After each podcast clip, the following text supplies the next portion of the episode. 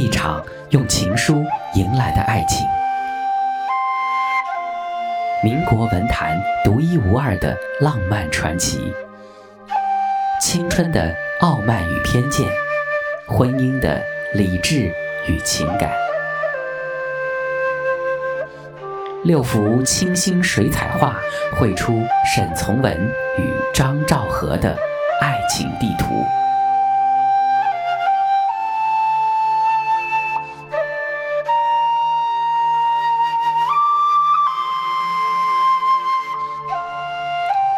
者清晰，播音制作杨宇，一半温馨，一半冷。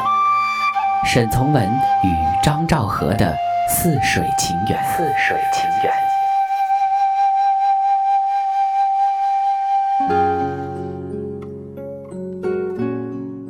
第一针，心动。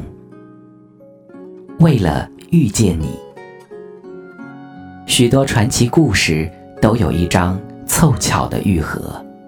沈从文。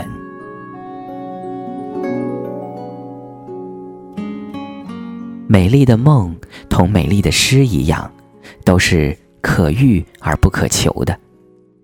于千万人之中遇见你所遇见的人，地老天荒的一刻，被岁月凝固如琥珀。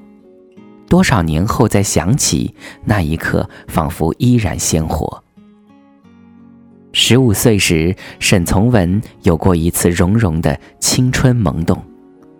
那一年，沈从文作为少年书记官，随凤凰明军入驻泸西县城。这些娃娃兵，最大的不过十九岁，最小的才十三岁。闲来无事，他们就在河街上四处走，同时看中了一家绒线铺的女儿。她名叫翠翠，年纪最小的那个小伙伴最直白。他问沈从文借了钱，特意跑去绒线铺买了三次白棉线草鞋带子，还发誓说将来做了副官就来娶翠翠。沈从文再也没有忘掉这个聪慧温顺的女孩，后来他还将她写进了小说《边城》。她在沈从文的记忆里，仿佛从来没有老去。十七岁时，沈从文第一次追求了一个女孩。在湘西境内的沅水上游，有一座小城名芷江，古称沅州府。在小城的河边溪涧、悬崖下隙间，四处生长着一种清香的芷草，长叶漂浮，花朵开成一长串，芷江因此而得名。屈原《湘夫人》中的“原有芷兮篱有兰，思公子兮未敢言”，也如淙淙流水般在芷江流传了千年。除了兰芷，还有杜衡、泽兰等许多香草，在青黛色的溪崖间随意点缀。就是在这座盛产香草香花的浪漫小城。沈从文的爱情终于如缠绕在大树上的藤蔓那样开始疯长。沈从文先是结识了一个姓马的小少年，白脸长生。这个人有个长他一岁的姐姐，生得苗条秀气，脸白白的，轻轻一笑，脸上就飞起红晕，像是从桃花上偷来的那般好看。正值青春年纪的沈从文对马家姐姐一见钟情，很快就深深陷入了单相思中。为了讨女孩的欢心，沈从文不仅下功夫临帖练字，还仿照清诗人王次回的香艳诗集《遗语集》，做了好些笔调秀媚的旧体诗。写好后，请少年代为传递。因为恋着这个女孩，沈从文还拒绝了姨父熊杰三的提亲。当时可供他选择的对象共有四个，论才、论貌、论家世，他们不比马家的那个女孩差，甚至还更胜一筹。可遗憾的是，他用心守护的这份情感，并没有得到一个好的结果。最终，沈从文发现自己上了马家少年的当。半年来，这个朋友仗着沈从文的信任，把当时他带母亲保管的一千多块钱几乎骗了个精光。而那笔钱是沈从文的母亲卖房子得来的，是信得过他这个已经成年的儿子才交给他保管。受骗后，沈从文觉得没脸见人了，想跳河，又觉得没出息。思前想后，最终他留下一封信给母亲，便仓皇逃离了芷江。不久，沈从文流落到常德一家客栈，竟听到了一个消息，说那个白脸女孩在一条去外地的船上被土匪抢去当了压寨夫人。沈从文听说后不免惆怅，感觉像做了一个不真实的梦，于是学古人的样子，在客栈的墙壁上题了一首诗：“佳人已属沙刹利，异世今无古丫丫。此情可待成追忆，只是当时已惘然。”原来一切只是个美丽的错误，命运是一个太难揣测的谜语。一朵无心袭来的浪花，也许就会使船在黑夜的海上转了方向。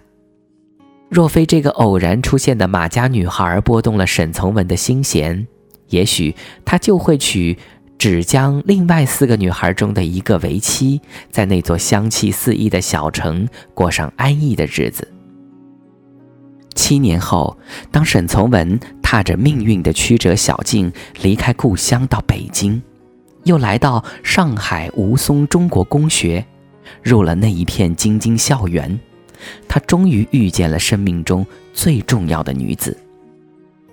也许正是为了遇见她，他才流浪了许多年，去了许多地方。那一年他十八岁，花样年华。他二十七岁，已经而立之年。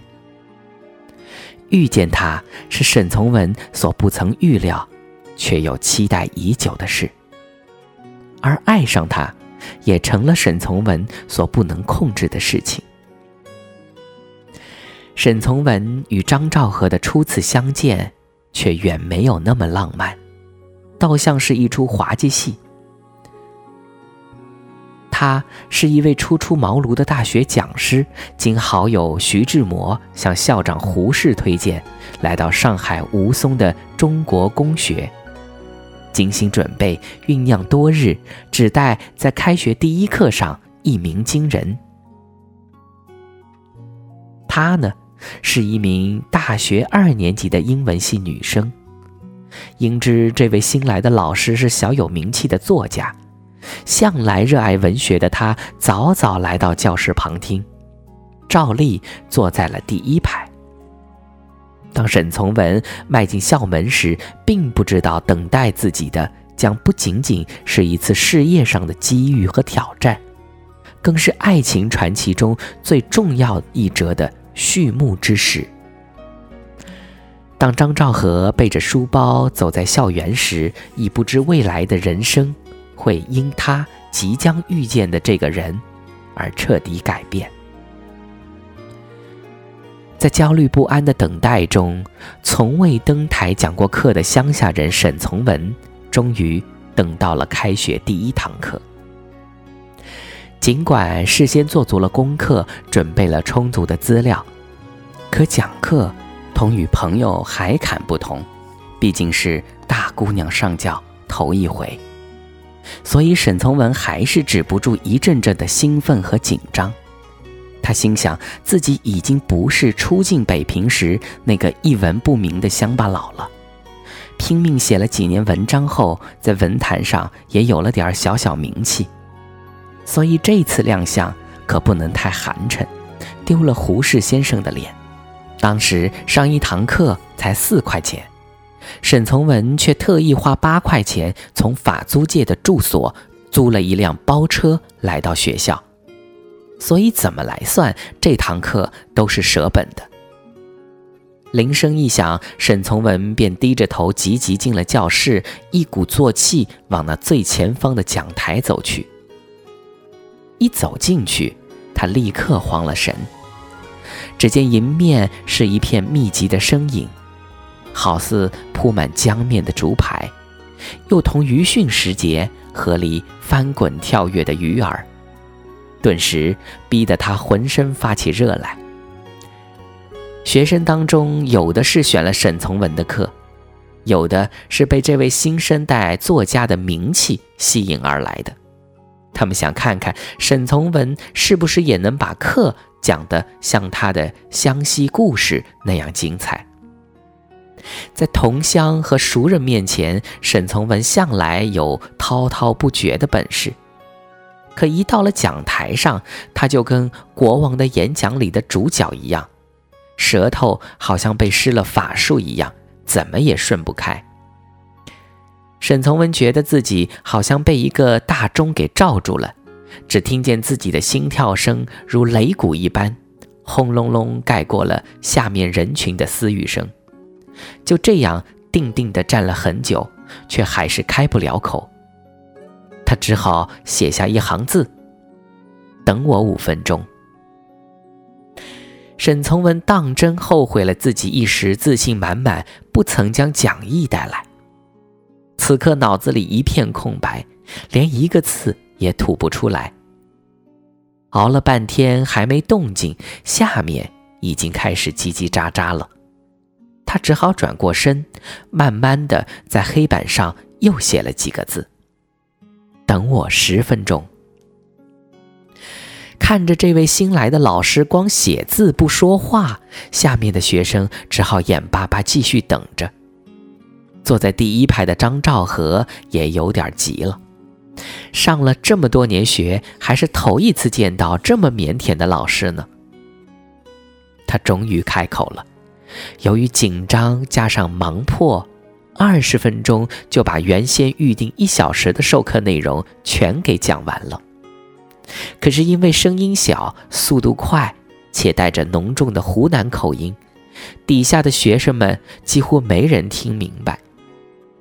窘迫之下，他只好拿起粉笔，又在黑板上写了一行字：“我第一次上课，见你们人多，怕了。”沈从文的处女秀就这样在窘迫的沉默中匆匆收场了。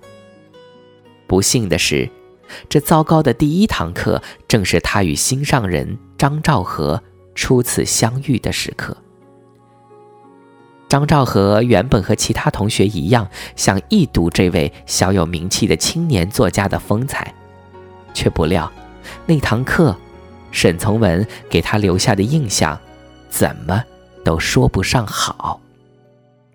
紧张的半天说不出话也就罢了，好不容易开口讲课了，声音却又轻又细，还语无伦次。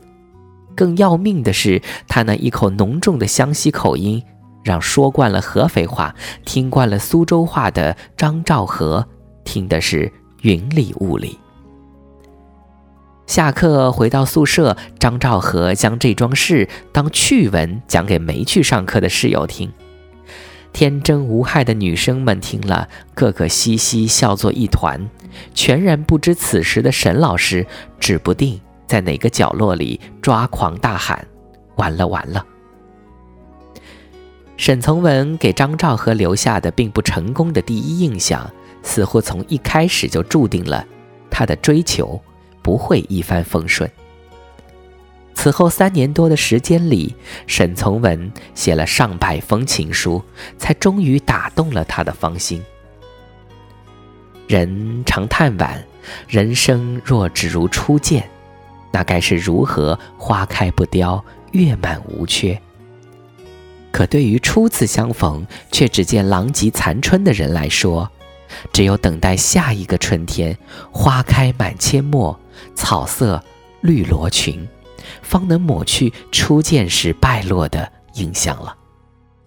若沈从文和张兆和相遇仅止于初见，也就不会有后面更长的故事了。